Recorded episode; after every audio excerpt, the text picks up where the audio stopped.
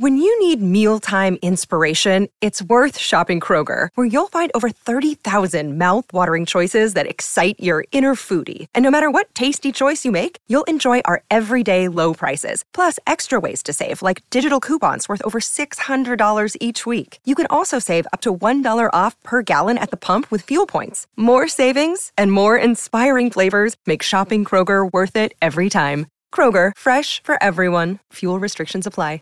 Sick of being upsold at gyms? My guy, you're currently a base member. For $90 more, I can upgrade you to our Shred membership. For 130 more, you'll be a Swole member. And for just $300 more, you'll reach Sweat Platinum. At Planet Fitness, you'll get energy without the upsell. Never pushy, always free fitness training and equipment for every workout. It's fitness that fits your budget. Join Planet Fitness for just $1 down and $10 a month. Cancel anytime. Deal ends Friday, May 10th. See Home Club for details. And jump. I want to say good morning to Michael Griffiths, who appears with us on U105 from time to time, and he'll answer some of your questions if you have concerns or worried worries about your animals at this present moment. Uh, Michael, good morning. Good morning, Frank. Uh, you're at Jubilee Veterinary Centre, and Michael, a lot of people wondering about the coronavirus and whether or not dogs or cats can carry it in any way. I, have suggested, and correct me if I'm wrong, that on a collar or on a lead or on a little cape or anything that a dog or cat might be wearing, I don't know if cats wear capes or not, but the dogs do. Um, if, if people touch that, you could have the virus on the items. But am I also right in believing that the animals can't carry it in any way? You, you, you're the vet, I'll let you do the talking. Yeah, no we there's to make it. I'm going to interrupt you there for a second. Michael, because the, that line is re- is really really bad. I'll, I'll just let you. I'll, I'll try it once more to see if the, if the line corrects itself. Yeah, we there's no evidence that the virus will make your pet sick. Um, there's a couple of dogs have tested positive for it, but we don't think that in any way they're relevant to spreading it. But direct contact with collars and things. If you if you had the virus, you could contaminate the collar, and then someone else could theoretically get some of the virus off the collar. So there is a slight risk of of objects transferring the virus. And again, the type of object, how quickly the virus dries out, depends how long the virus would last on those surfaces. And that's something there's still a lot of work and research going on, but more absorbent materials probably dry the virus out quicker. So something like cardboard, the virus would last less than a metal surface, but some metals seem to kill the virus quicker. So there is certainly a, a very small risk of the virus being transmitted by, you know, an infected infection on a collar, but it's really very, very small. And the, the main thing is still the business of social distancing and hand washing. But that obviously applies to stuff such as, you know, collars. You know, if your dog's out, theoretically you don't want other people stroking your dog's collar or its coat because there's a minute risk that they're going to transmit the virus via that, but it's very low.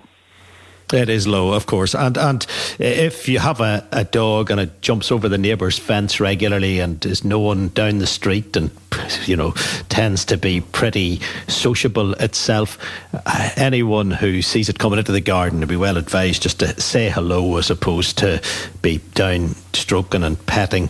Uh, the the most friendly of little dogs because it's just a time for social distancing all round. On the wider scale, Michael, with the vets it's it, it's a challenging time, isn't it? You, you, veterinary surgeries and veterinary surgeons, whether dealing with small animals or the farm animals, they have to have their wits about them in in, in this crisis. Yeah, very much. I mean, I suppose the, the practice, uh, the the profession, sort of split into two. We have obviously the farm animal vets are obviously important for food production, so they're you know, working, um, I suppose, doing a lot more work, and it's a very busy time of year for, for farm animal vets. The small animal and sort of exotic and equine side to the practice we're really just in emergency consults only um, ourselves. I think in, in common with a lot of practices, we, we tend to speak to people on the phone. We're doing a bit of video video consulting. We would talk to people in the car park and maybe bring their pet into the clinic, and people themselves wouldn't come in. But we're we're not unfortunately doing any routine work. We're doing no neuterings, no vaccinations.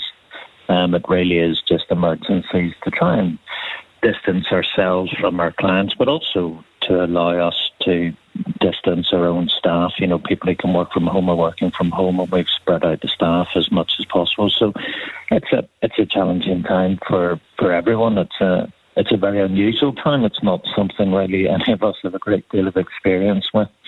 So we're we're just sort of working through it as we go, and and obviously, if, pets are sick, we we will see sick pets. You know, if they if they're sick, they need seen, and that's fine. There's no problem with that.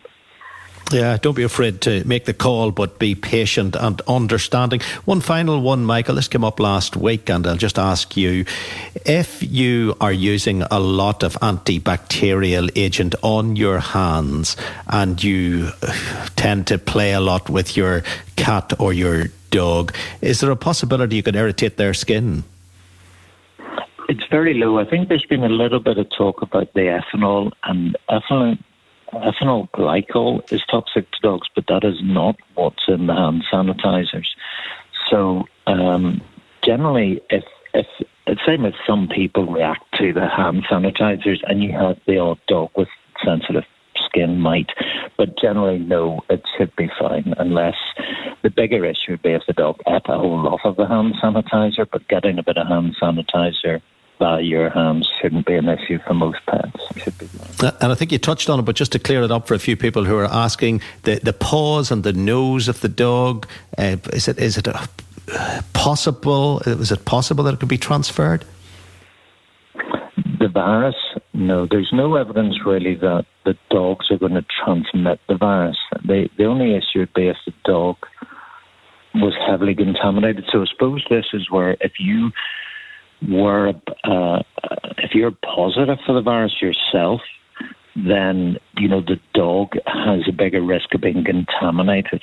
And there's certainly good advice out there on the, the Royal College of Veterinary Surgeons website and so forth about what you should do. Absolutely, your dog should then be walked by a lead. Obviously, you wouldn't be taking the dog out yourself. Um, and it would be a matter of you would want whoever is taking the dog out not to let that dog be stroked by other people and so forth. So it would be limited lead exercise and somewhere pretty quiet at a quiet time. But that's very much specific to a virus positive case in the house for the dog. Normal dogs in the normal household should be okay. Yeah, and you did mention at the very beginning that some dogs have tested positive for it. Uh, cats as well have tested positive for it, and the, the advice would be similar with if you're uh, a person who is uh, very fond of your cat. Yes, so there's one one cat's possibly tested positive. So these are all very weak positive cats, but they were weak positive animals that have, have been tested. Um, there's been a huge amount of tests done, actually invalidating tests, all of which showed up negative, actually, which made it hard for them to validate the test. But um, so it it's a very very low risk. It is it's not impossible. Certainly with SARS, we found that actually ferrets were potentially infected by SARS. So I suppose ferrets should be one that people should be aware of as well. But this virus may be different. You know, we don't, we won't know for a long time exactly what. But there have obviously been a lot of cases of virus worldwide.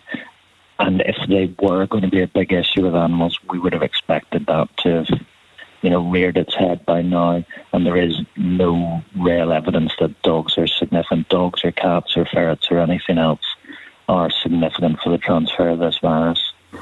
Michael, that is reassuring. Thank you very much indeed. Uh, Michael Pleasure. Griffiths no of Jubilee Veterinary Surgery. This is the U105 uh, phone in. Uh, whatever's on your mind, you can let us know on a Monday morning. We try and put a, a spring in your step, a smile on your face at these challenging times.